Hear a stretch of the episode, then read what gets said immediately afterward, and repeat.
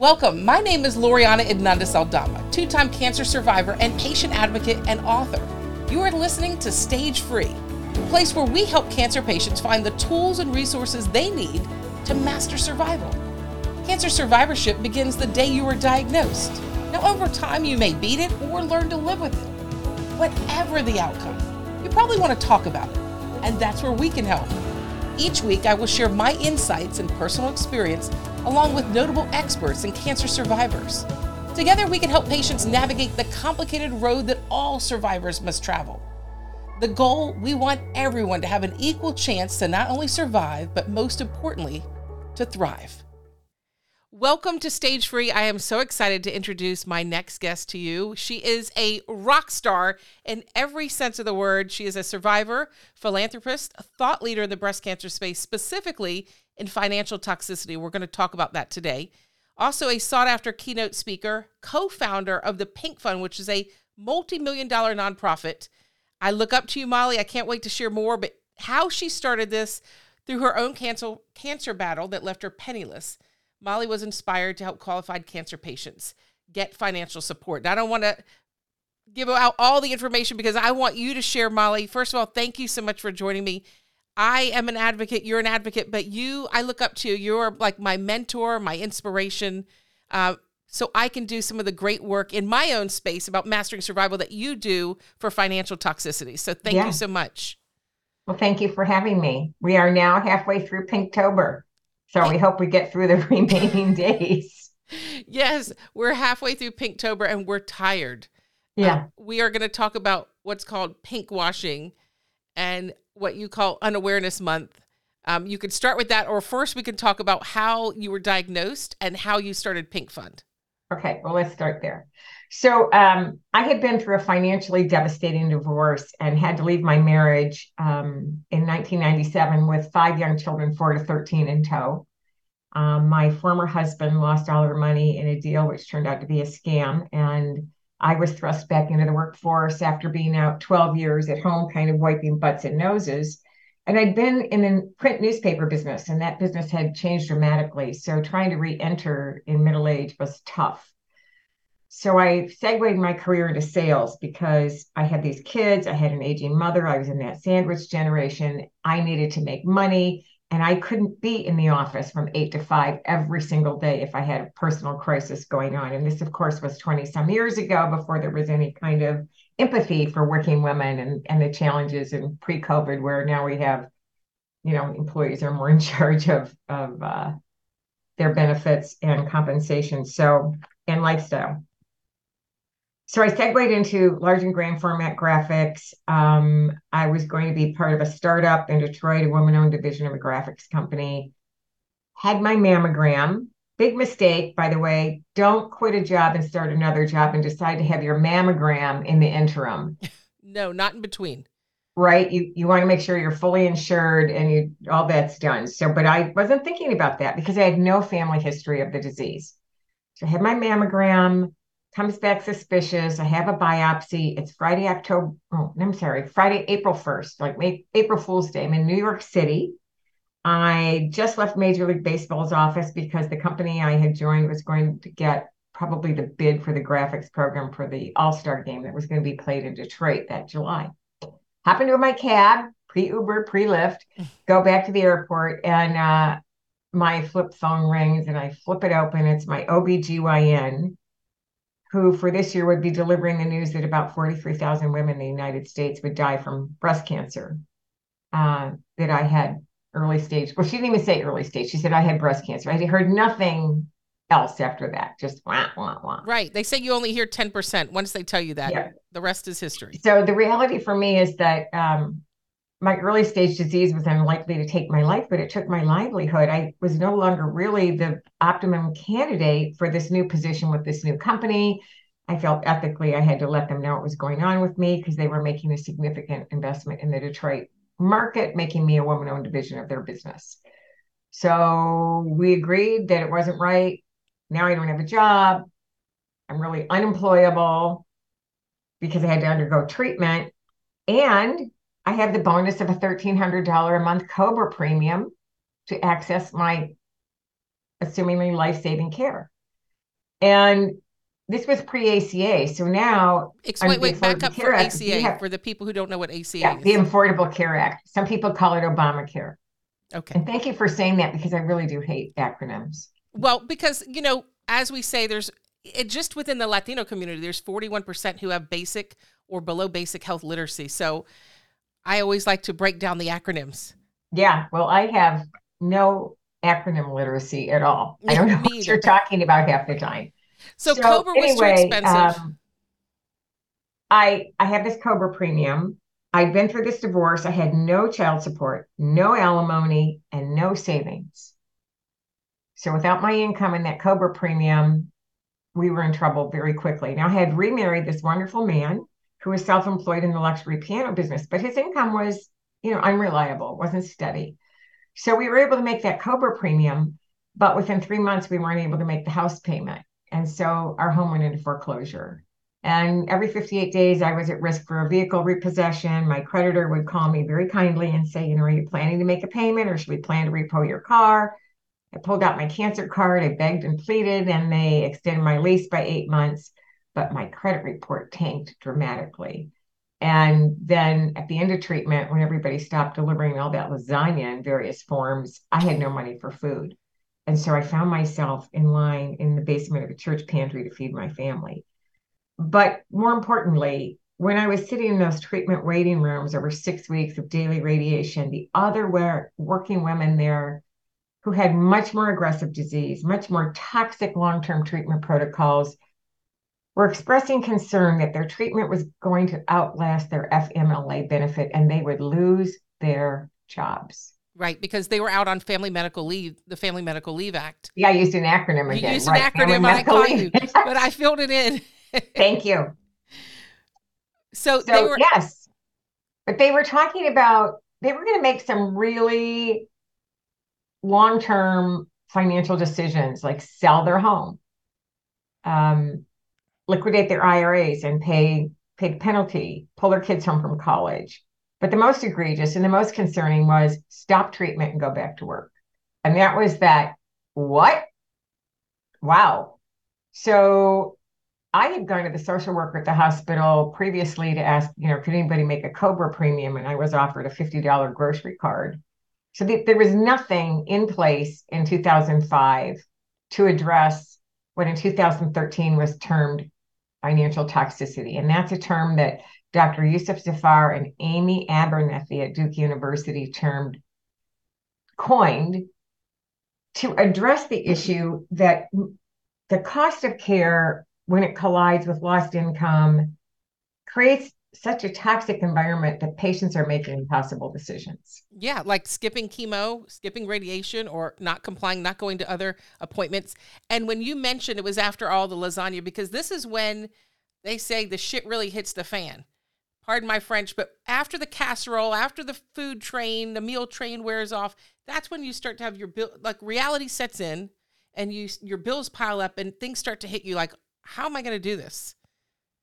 You know, the irony for me is that I had once lived a life of luxury for, well, practically the, all of my growing up years. And then I married a very, very wealthy man. And we lived that life that people gamble and buy lottery tickets for. And then when he lost all our money, um, I had this huge change in circumstances from having the groceries delivered to standing in line in the basement of the church pantry for a few boxes of food. But the beauty for me is that I identified a problem that wasn't being addressed. And on the simple belief that I could make a difference, I came home to my new husband, he was new ish, uh, of three years. and um, I call him Tom Terrific. And so that, and I say he's he was either terrific or insane to marry me because you have to be terrific to marry a middle-aged woman with five children, twice divorced, by the way, night sweats and a mildly demented mother. So I came home to Tom and I said, I think we should start a charity and pay these women's non-medical bills to their creditors for housing, transportation, utilities, and insurance, providing them a financial bridge so that they can complete their treatment protocol as prescribed and then look for other resources. Of course, at the time, there were no other resources, but that was in my head. And Tom later told me, you know, I knew you lost your breast, but now I, I think you've lost your mind. but because he sleeps with me, he went along with it. Well, that's good that he was sleeping with you because now you've been able to raise eight million dollars or give out nearly eight million yeah close to yes we've delivered 7.5 million in financial support so thank god that tom terrific came into your life and went along with this because what a yes. master plan to find that gap right. and um, tell me how you know when i was saying sometimes you're when you're in middle income you're you just fall through the cracks right so that was the other thing i wanted to really address so our program one of the qualifying criteria is that the household income is at or below 500% of the federal poverty level. And that chart is on our website under Get Help. And the beauty of that is in some zip codes, that really does bring in the middle class who are often completely knocked out of any social safety net program. So, no SNAP, which is food support, no rent support, no Medicaid, all those things. And the middle class sometimes is often more vulnerable than the lower class who has had access to these social safety net programs. So we also decided that that was something that was not being addressed. So that this year, just so you know, for one person in the U.S., that middle that 500% of the federal poverty level is about seventy-four thousand dollars. And so, if you have two kids on a spouse, that number would be higher. Yes. Okay. I know when my sister went through breast cancer and she didn't understand, but again, I was going through my own trauma between leukemia and breast cancer. So I wasn't there. You need to have a caregiver who can do all this research. And she kept saying, I keep falling through the cracks. And I wish she truly understood what the Pink Fund does because she would have qualified. And so you have 90 days and then you have 100, 80 day plan. Explain how that works for patients. So, oh gosh, so we unplug this phone. Don't anticipate ever having. I didn't even hear it ring. We didn't even hear it ring. Oh, good. So, when we first started this, your Federal Medical Leave Act benefit allows you 90 days of unpaid leave if you work for a company of 50 or more employers, employees. And so we set that 90 days that way, even knowing that that you don't have to take that time off continuously. But we also felt that it was like financial bridge. If you help somebody for one month, then they're already freaked out within two weeks for the next month. So that was the first piece. The 180 days, that was a, fund we started called the Mary Herzog Fund. Our benefactor, Steve Hockman, um, seeded this fund many years ago in honor of his wife who died from metastatic breast cancer. And that 180 days reflects the five to six month wait period that women in treatment for metastatic breast cancer who have applied for Social Security disability income, which is known as the acronym SSDI, um, have a mandatory wait period where they can show no working income. Now imagine that no working income for five, six months. But the bills don't stop. Exactly. So on both of these, um, we still have that household income of 500%.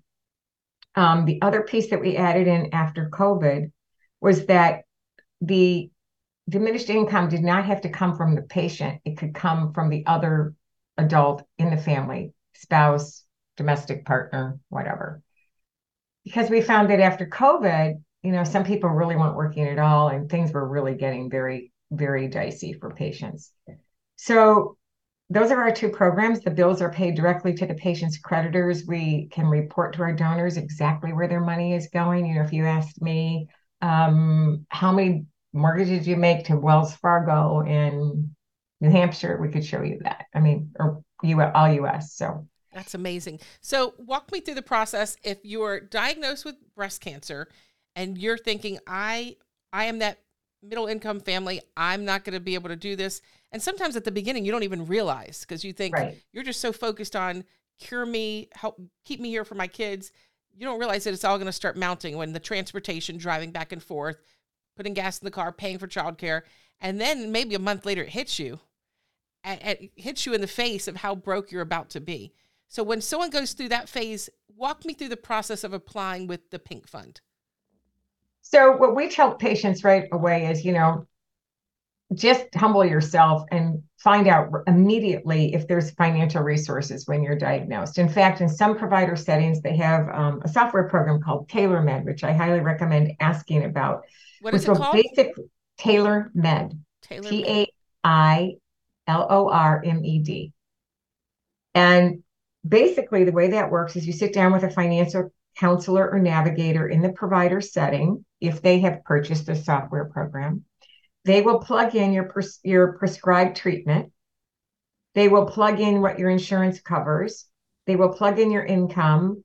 They will estimate how many days off you may need off work to recover from chemo. And then they kind of spit out a number. And when you're getting that sticker shock, they're right there with, okay, here are some of these resources, and Pink Fund is one of them. So, to apply for the Pink Fund, you must be in what we define as active treatment. You have had a positive mammogram, maybe a follow up, you know, you've had surgery or not, but you're in active treatment mastectomy, partial mastectomy, lumpectomy, chemo, radiation. We do not include the five to 10 year aromatase inhibitors which are designed to prevent recurrence of ER positive breast and cancer. And make you feel terrible, but they do the job. Yeah. We don't include that. Um, we don't include reconstruction only unless it's following right after treatment because people will wait. Like I was just looking, this is kind of funny the other day. I wear a prosthetic on my right breast because every every decision I made around my treatment was around money. And I was concerned that I might have um, a reconstruction that might require an ER admission, or I wouldn't be happy with the outcome, or the copay was too much, or whatever it was. And so um, now I'm thinking I should have reconstruction because my my left breast is quite large, and and gravity is taking its. Uh, well, treatment decisions are happening that way. I, I was just talking to somebody who reached out to Armor Up for Life. She split her surgeries, and I know people do, but she's a teacher and she could not miss. So she did part one of removing the cancer, and now she's going to go back. She's trying to rush to get back to work as a teacher. And then sometime on the next break, she'll do the deep flap. And mm-hmm. they're splitting it one for, you know, for financial reasons because she can't afford to miss work and doesn't have enough time off work.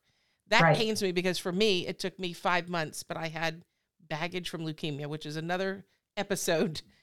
But, you know, it pains me to hear that women and men who are diagnosed, but women mostly are making these treatment decisions based on paying their bills. Correct. Yeah. It's hard.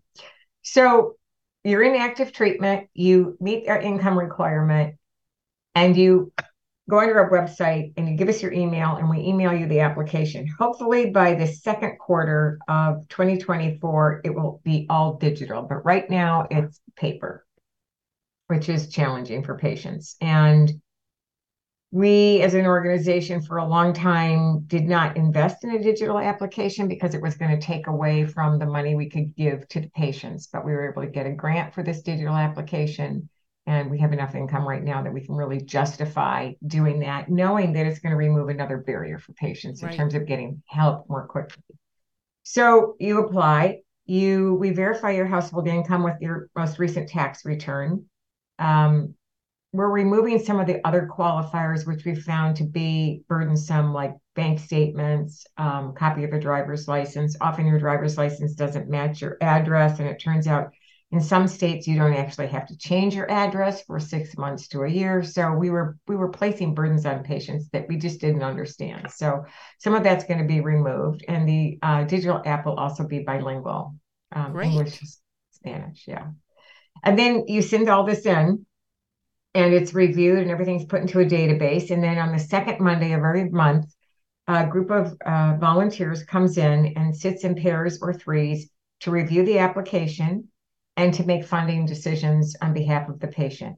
So we always want to pay that biggest bill, that housing bill is the one that most concerns patient, you know, possibly going into a foreclosure situation as we did or a, an eviction you know and the last thing actually when you have a foreclosure and eviction not only does it tank your credit report but it is you, you can't rent anything after you have an eviction and then you're homeless that's that can happen yeah it's terrible so housing is first, car payment is second, utilities are last.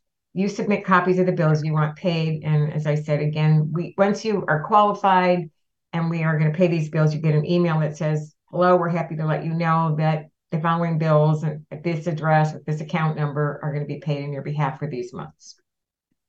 That's fantastic. And the work you're doing, I, just to be able to pay those three months. I know people are saying, well, what a, then what about month four, five, and six? Because it does keep going. But the way that you are filling that gap and that space for patients is huge. And well, the other thing we do is we redirect them to other resources. So um, Komen will provide cash assistance, something we have not done, but they will deposit, I think it's between 500 and $700 into your bank account, 500 for certain stages of cancer, 700 for, I think, if you're metastatic. Their income qualifiers at 300% of the federal poverty level. Now, they can't track where the money goes, but I, I will tell you that I would have really loved somebody putting $500 in my bank account to cover some gas and food. I remember September of 2005 standing outside the Kroger in our community and just tears streaming down my face because I had like a dollar and some change. I had no money to go into that grocery store. And that's what led me to the food bank. But that's the other thing I would highly recommend that you use a food bank. Um, the food banks now are very different than when I went through it. It's now client choice. It feels much more like a grocery store environment. You, you don't feel that embarrassment that I felt, you know, standing in line to come out with these cardboard boxes of food. What was that? I was like? very grateful for it. You talked about. Um, I can't imagine that your life just completely flipped upside down from being very well off to in line at a food bank, and you know here you are, and and I've seen it before because I've covered stories at food banks. You see someone with like a fancy purse and fancy mm-hmm. clothes, and people judge and think, why are they here? But they have no idea. Maybe this person has cancer. Maybe they lost their house and they can't.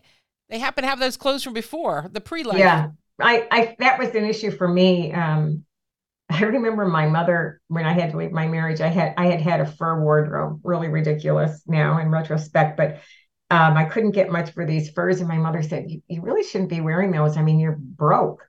I said, Yeah, but we might be homeless, and I have enough for the whole family.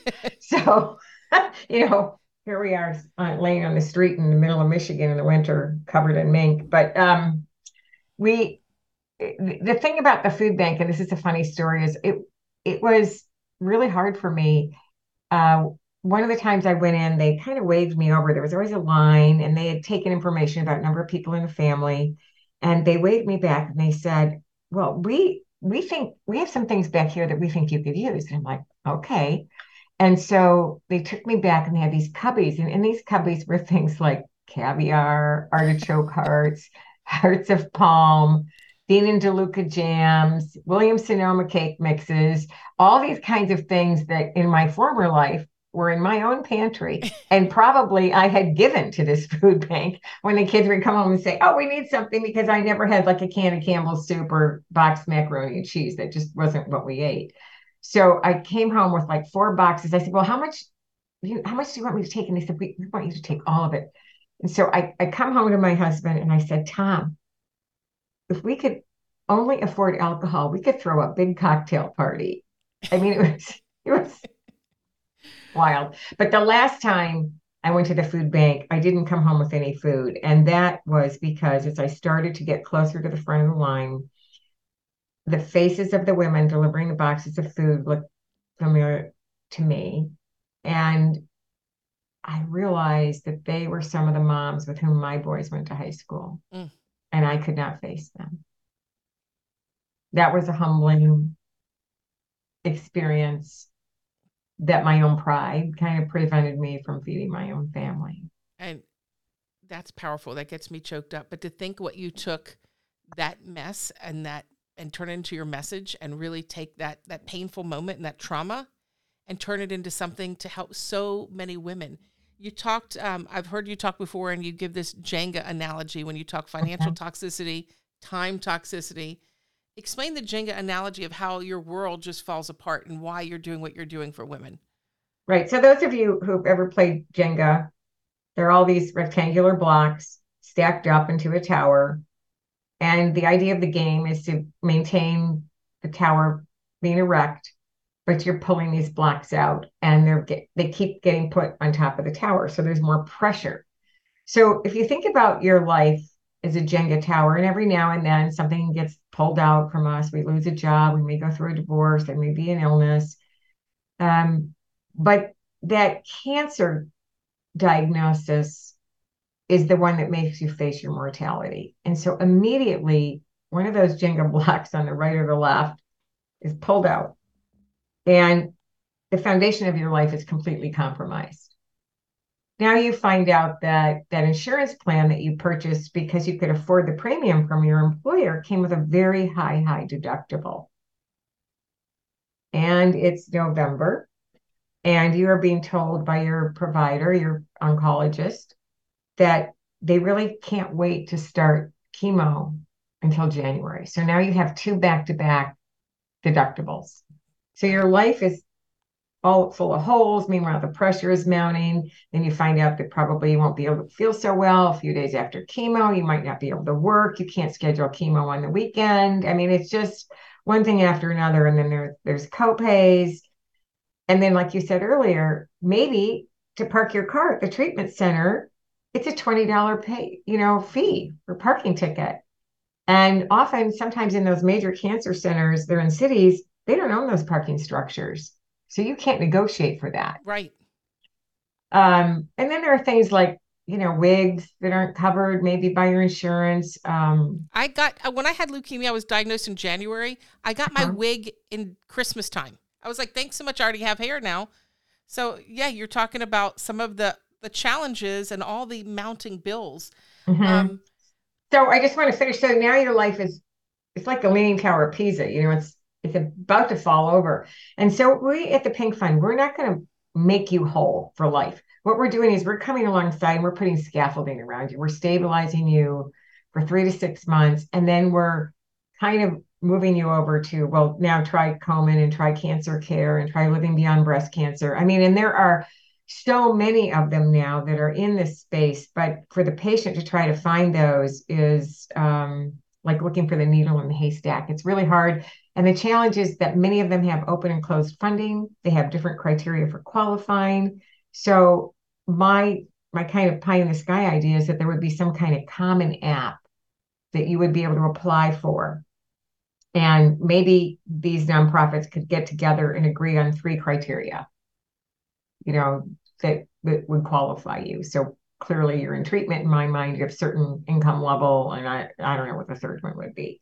Um, maybe it wouldn't matter whether you lost income. In our opinion, there are medical bills that can be negotiated and paid over time. And by the way, before I forget, if you are being treated in a federally qualified health center, which has its own acronym, FQHC, you may be eligible for charity care if you fall I think it's around 300% or below of the federal poverty level, which would cover your deductibles and copays. And there's a wonderful organization called Dollar For, just like it sounds, the word dollar and F O R, that will help you apply for that charity care. So, and, and often the hospitals don't tell you about this. You don't know about it. I don't no. think it's a secret, but I just don't think it's widely known. So, Dollar For, this guy named Jared, um, is crushing these medical bills every week. It's amazing what he's doing.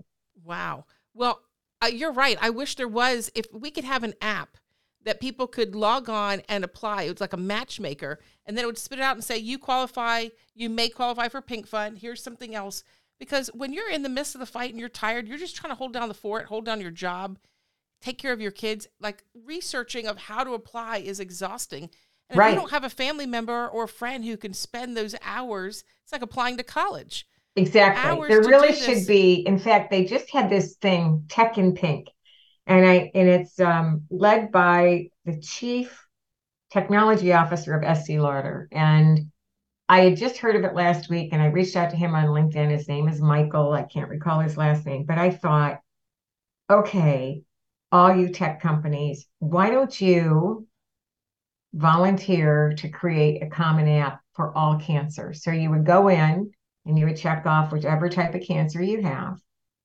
And there would be, you would put in some data, and then it would deliver up well, actually, not even deliver up the applications. I think it would fill in everything for you, almost like an AI situation. Yeah, you know, they already know fantastic. your name, address, right? Right, and then it sends that out, and that would not only be for financial assistance for non-medical, but it would be assistance for some of the prescription copay programs. So I think it could be amazing, and I would love to challenge the whole Tech in Pink group to come up with that. Let's do it. I wish we could challenge and, and get some more help for the leukemia side. I know we're talking about breast cancer yeah, but that would be the same thing in a common no app. Oh, if there's leukemia, I have leukemia, or somebody in my family's in treatment for leukemia.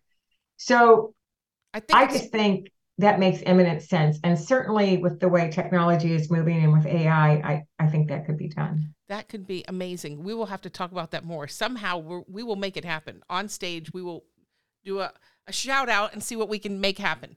Um, when I talk to you, I want to get back to the Affordable Care Act, the ACA give people advice if they maybe they don't qualify for the pink fund or even if they do what with the ACA that now things have changed that if your circumstances change you can change your insurance company or you change your insurance plan can you elaborate more on that i am not an expert on this um, but i do know we have on our board is a man named dan sherman he has a company called Navectis and dan is an oncology financial navigator and the challenges that that everything is different per state. So this is not across the board federally on how insurances work.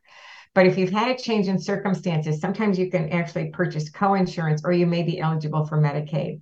Dan would be a great guest for your show because he could really elucidate how that works. I can't do that for you. But in my case, I was ineligible for Medicaid because at that time in 2005, it was predicated on my previous year's income, mm-hmm. which knocked me out. Whereas now, if you lost all your income and I had nothing, the problem might be also is the value of my home. I mean, there are just so many variables that fall into whether you qualify for these social safety networks. But if you lose your job and have a change in circumstances because of the ACA, you can go back and make some changes.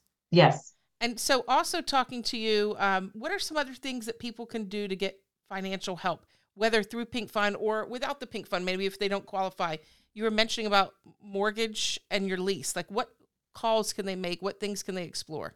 You know, a wonderful organization called Family Reach, which works in the same space but for all cancers, tried piloted a program to get mortgage forgiveness, and it just didn't go very well. Trying to get mortgage forgiveness is like harder than doing your income tax. I mean, it's all the information they want. So, Lisa, those things don't work very well. But what does work well is negotiating your medical deductible and copays. So, if you are looking at a huge deductible, that is the time where you go in and you make a payment plan with the hospital and the provider and in writing, and you honor that plan. One of the things, you know, often now sometimes, and this is a little frightening, they will. Um, I've been in in the clinic setting where somebody walks in and they have to pay their copay up front, or they won't be seen. So things yeah. are really changing in our healthcare system. Which...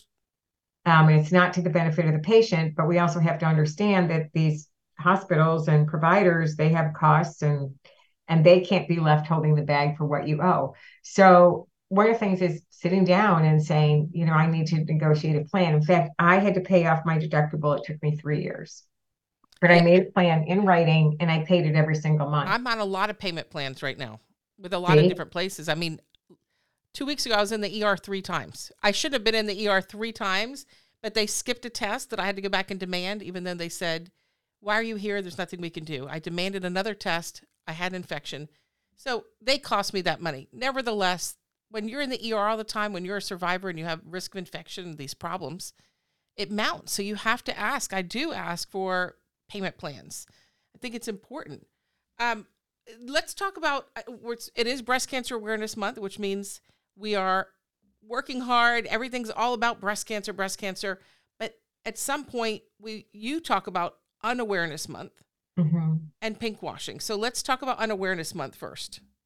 So, in our latest campaign, we know there is a lot of information, education around the one in eight who will be diagnosed in their lifetime, um, around the types of breast cancer that are out there, treatment options, protocols. There's a lot of pink. Um, but what people are really unaware of is the financial impact of the disease until it happens to them. Nobody plans for cancer. No. I mean, when you, you know, unless you have a family history, you probably don't think about it. You probably, I also, the other thing you don't elect often is disability. Oh, I'm not going to get sick, especially these younger women that are being diagnosed quite young. Um, well, why would I pay for disability? I'm not going to get sick. Well, disability can save you. Right. But you just don't anticipate all that. And everything is, all these decisions are predicated on your income. And let's even talk about unawareness for younger people who they don't have retirement savings. They have college debt. Mm-hmm. Right. So they, they, they are really under the gun. I mean, that they're drowning financially already. So that's a real challenge for them. So at Pink Fund, when we talk about unawareness, is just to shift the focus to the other part of the fight, just to make sure that we're educating around this, that we're teaching you how to advocate or find a badass friend to advocate for you. Um, the questions you should ask. We have a poster on our website that you can download called Just Diagnosed, and that's all about what you should be asking around around the financial issues of your treatment protocol. Oh, that's fantastic. I will have mm-hmm. to go on the website and look for that. Mm-hmm. And we'll be sure to post that on our website mm-hmm. as well so people can access that. Um, pink washing. I mean, mm. there's pink everywhere. Everyone says, oh, a portion of the proceeds goes to help breast cancer. Don't tell me portion. That doesn't tell me anything. In fact, the New York State Attorney General, whose guidelines we use when engaging in what's called cause marketing, where there's a service or product being sold, those guidelines go like this it is incumbent upon the for profit corporation to spell out what the nonprofit corporation is going to receive. So here are the guidelines. This is what we're selling during this period of time. A percentage or dollar amount of the retail value, not a portion of proceeds, because nobody knows what that means, will be donated back to the nonprofit by X date with a base fee regardless of sales. So in 2012, an organization that was selling t-shirts outside stadiums in the in the US was Pink Fund was very small. Nobody really knew about us. Um, we were delivering maybe five thousand dollars a month in support, whereas now we're doing about a hundred thousand a month. Um, was using our name and telling consumers that if they bought this t-shirt that the money was going to go to the pink fund so i get a phone call one day from a young lady who says i'm flying back to colorado with like $30000 in my pocket and i'm just beginning to wonder if you're getting the money and i don't even know how she got my phone number and then i got a call from a bar in texas and then i got a call from a reporter at the chicago sun times it turns out that we we did get 50000 but the 2.6 million that had been taken in our name was used to line this individual's pockets and pay a meager salary to these girls. Wow. And I was subpoenaed at trial, and this man went to jail. Good. So when we insist that the for-profit corporations that want to get involved in the pink space and and do good by donating that portion of proceeds, which we won't allow them to say that. Um, this is to protect them it's to protect us and it's to protect the consumer. Absolutely. So you were saying there there's like a sweater out there that let's say is selling for a couple hundred dollars and one percent they're giving back to a really fine research uh, nonprofit, which I don't want to name, but I I'm surprised that that nonprofit has not insisted on at least ten percent. Yeah, because people are now using pink. Yeah. so everything. the one that made me crazy this year, this was one. So here's the thing why I'm so worn out from October, Pinktober. Every day I have these Google alerts of news stories all about pink, probably six to 10 a day. This is the one that made me nuts. 400 feet of cement pylons at a racetrack, and I don't want to name which organization, but it wasn't it wasn't Funny Car because we're with Snap-on Tools and they do an amazing job with us. Was painted pink. 400 feet of cement pylons at a racetrack painted pink to bring awareness. Awareness of what? There was no call to action. I don't think Sherwin Williams or any of the other paint brands donated the pink paint. I mean, there was just nothing. It was 400, and it was a news story. Loriana, like you're a newscaster. Like, would that make you crazy? Yeah, it would make me crazy because every, eh, there's a point we want the help. We have made progress because there is so much awareness in the breast cancer space because the number is one in eight. So I love that everyone's talking pink, but people are capitalizing on it for the wrong reasons in some way. And so they do need to spell out how much are you really helping? You can't say, oh, we want to look like we're doing good and donate 1% or 2%. No, tell us how and, and follow through. How much did you really donate?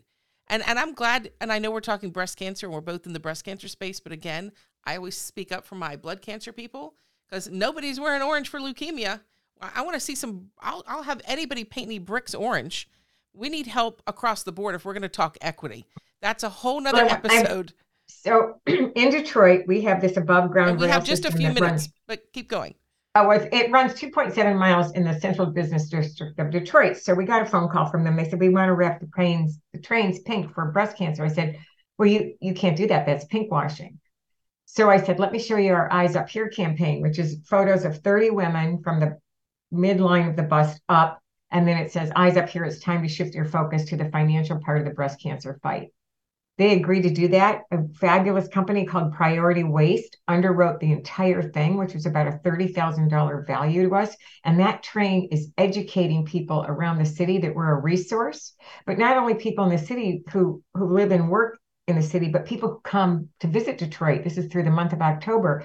And more importantly, inside the trains are posters of these individual women with a QR code on how to get help or give help but their kind of story, like how they were affected financially. Wow. So that is a great example of using pink to educate people that there's a resource out there.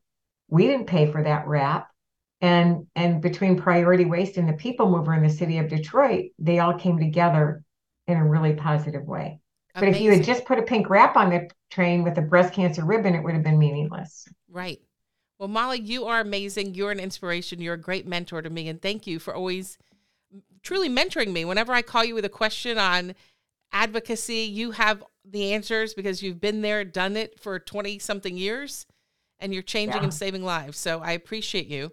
And all the patients, the eight, nearly $8 million that you've paid out, they appreciate you as well. Yeah, it's a gift to be able to do this. You are a true blessing to the to the cancer space and to so many people. So I love you. I adore you.